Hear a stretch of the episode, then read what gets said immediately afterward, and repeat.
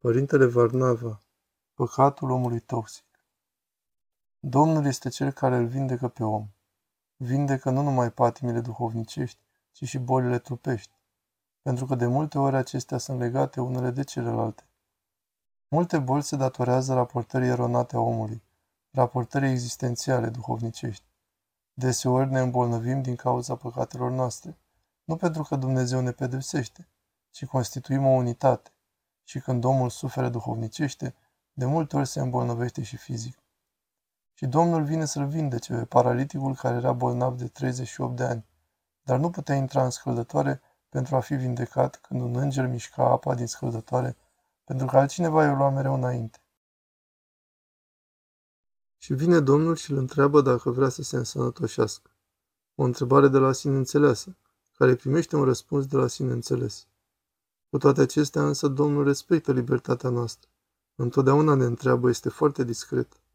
Și omul paralitic a răspuns afirmativ la această întrebare, dar a exprimat și motivul pentru care nu se putea face bine. Nu am om. Grozav lucru să zicem că nu avem om. De ce oare? Avem oameni apropiați de noi? Noi suntem aproape de alți oameni? De cine ne apropiem? De la cine luăm putere? Faptul că nu avem un om lângă noi, de multe ori dăm vina pe mediu, că îi lasă singuri pe acești oameni. Dar responsabilitatea este exclusivă a noastră dacă nu avem om.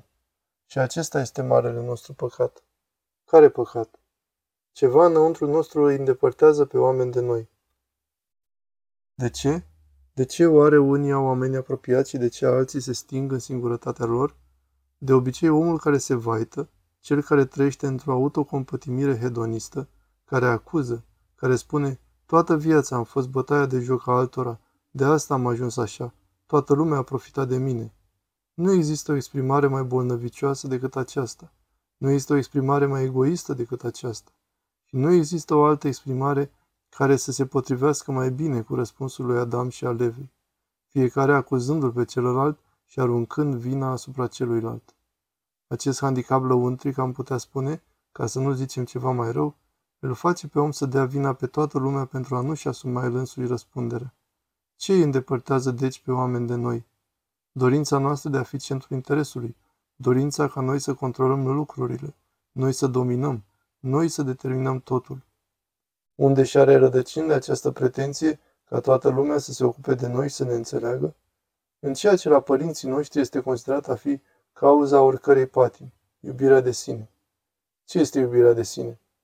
Maxim Mărturisitorul spune, dragostea irațională față de noi înșine.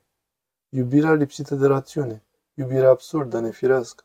Pentru că iubirea sănătoasă este legitimă. Ce este iubirea sănătoasă? Când am om. Și înainte de toate l-am pe Hristos ca om și datorită lui Hristos am fiecare om. E nevoie deci să ne cercetăm pe noi înșine. De ce pleacă oamenii de lângă noi? Pentru că vrem ca toată lumea să se concentreze asupra noastră și asupra cerințelor noastre. Pretindem, cerem, suntem nemulțumiți, ne purtăm urât, îi urmărim pe ceilalți, avem diverse gânduri, aplicăm tactici. Autenticitatea și curăția sufletului nostru se pierd. Deci oamenii nu se apropie de noi pentru că nu vor să se îmbolnăvească și ei ca noi. Starețul Emilian obișnuia să spună ceva ce poate surprinde. Să fii creștin adevărat, să se bucure oamenii de tine, adică să se mândrească cu tine. Wow! Să spui, a venit un om luminos, ce frumos că o să-l întâlnesc. Chiar dacă nu ne-am spune nimic. Dar acest lucru nu este ceva emoțional, nu este ceva psihologic.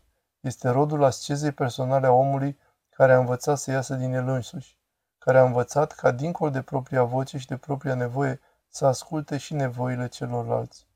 Este cel care face un efort de gândire, depune un efort pentru celălalt, care, așa cum îi pasă de el însuși, îi pasă și de celălalt.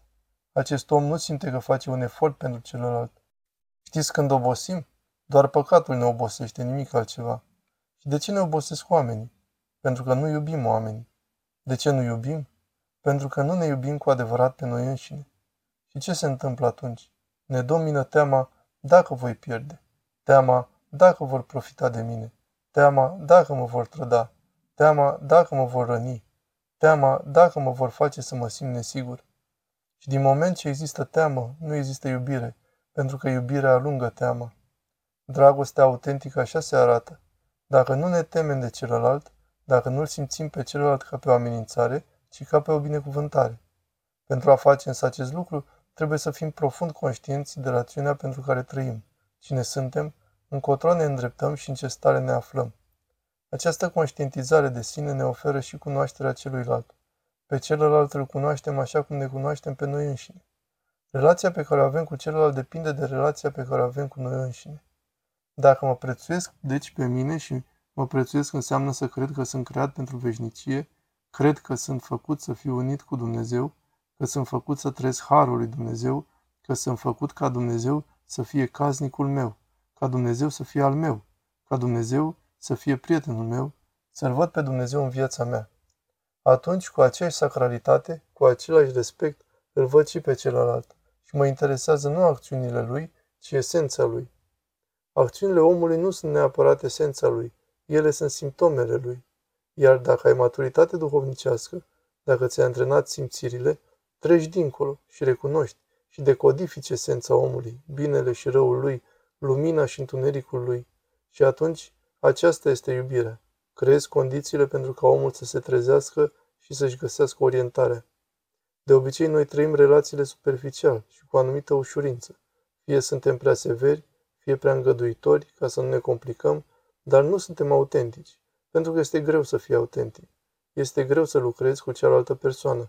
Este nevoie de răbdare, este nevoie de timp, este nevoie de cuvântul potrivit, de atitudinea potrivită, dar pentru a face acest lucru trebuie să o fi făcut mai întâi cu tine însuți. Adică, întreaga problemă se rezumă în final la două lucruri, zdrobirea inimii, pocăința, că fără Dumnezeu nu suntem nimic și El este viața noastră și tânjim după El. Dar El ne depășește și asta ne zdrobește, iar pe de altă parte, îngăduința față de oameni, înțelegerea, acceptarea. Deci în măsura în care mă zdrobesc și mă cunosc pe mine și devin bucurie pentru celălalt, atunci aceasta este viața. Adică pe de o parte zdrobirea, iar pe de alta duhul de jertfă. De ce nu ne sacrificăm pentru oameni, pentru ceilalți oameni? De ce nu ne jertfim?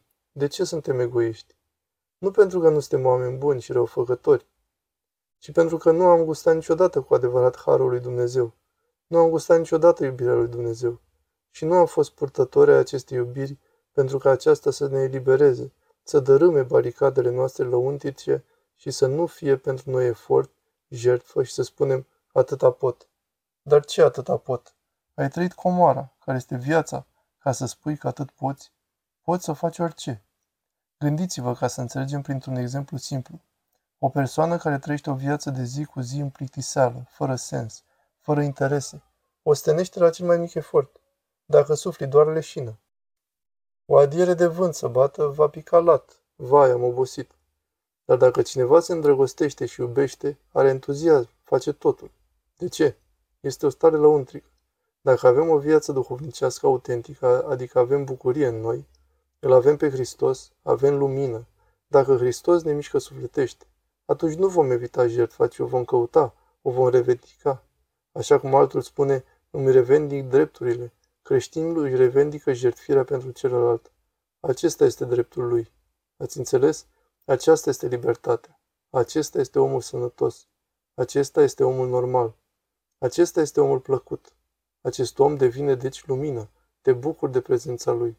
Este blând, este smerit, când ești lângă el te liniștești. Cine nu se va apropia de un astfel de om? Poate acesta să spună nu am om? Întreaga lume este a mea. Altul va fi nemulțumit, va zice că celălalt s-a strâmbat la el, că l-a privit cu răutate, că nu i-a acordat atenție, va avea continuu gânduri și va fi tot timpul la telefon și se va chinui. Și va merge la duhovnic și va zice, am făcut totul, dar nu știu de ce Dumnezeu nu mă iubește. De ce nu te iubește? Oamenii nu mă iubesc. De ce nu te iubesc? Nu știu, probabil că mă invidiază. De asta să mă împărtășesc ca să iau putere. Adică legitimarea nebuniei noastre, înțelegeți? Aici e problema. Și care a fost păcatul paraliticului? De aceea întregul episod primește un alt sens. Fiindcă Hristos îi spune la final, de acum să nu mai păcătuiești. De ce spune asta? Vedem vreun păcat? Acesta era păcatul. Nu am om. E bine, dacă nu avem un om sau dacă nu ne-am construit o relație, nici măcar cu un singur om, suntem demoni. Adevărați demoni, nu avem viață în noi. și ne creăm și o filozofie, ne facem diverse idei. Părinte, nu este așa. Mi-a vorbit așa, mi-a vorbit altfel. Ei, și? Ți-a vorbit. Și? De ce ai căzut? Ce ai pățit? Cine te poate nedreptăți dacă nu te nedreptățești tu pe tine însuți? Și venim și facem cruci, și una și alta, ca să ne împărtășim, să primim putere, pentru că pasă-mi-te, numai Hristos ne iubește. Oamenii nu ne iubesc, dar se poate așa ceva? Așa că înțelegem că acesta este păcatul nostru. Nu avem om. E bine, chiar dacă ne-am avea bine cu întreaga lume, dacă nu avem în inima noastră un om, este o problemă. Este la fel ca și când am păcătuit față de întreaga lume. Este nevoie să ne împăcăm cu fiecare om, însă în primul rând să ne împăcăm cu conștiința noastră. Când ne facem prietenă propria conștiință și trăim harul lui Dumnezeu, suntem liberi. Ne însoțesc anumite vinovății, anumite pete întunecate pe care nu le-am descoperit încă și dăm vina pe ceilalți. Hristos a înviat din morți, cu moartea pe moarte călcând și celor din mormântul viața dăruindu-le. Cu adevărat a înviat Domnul.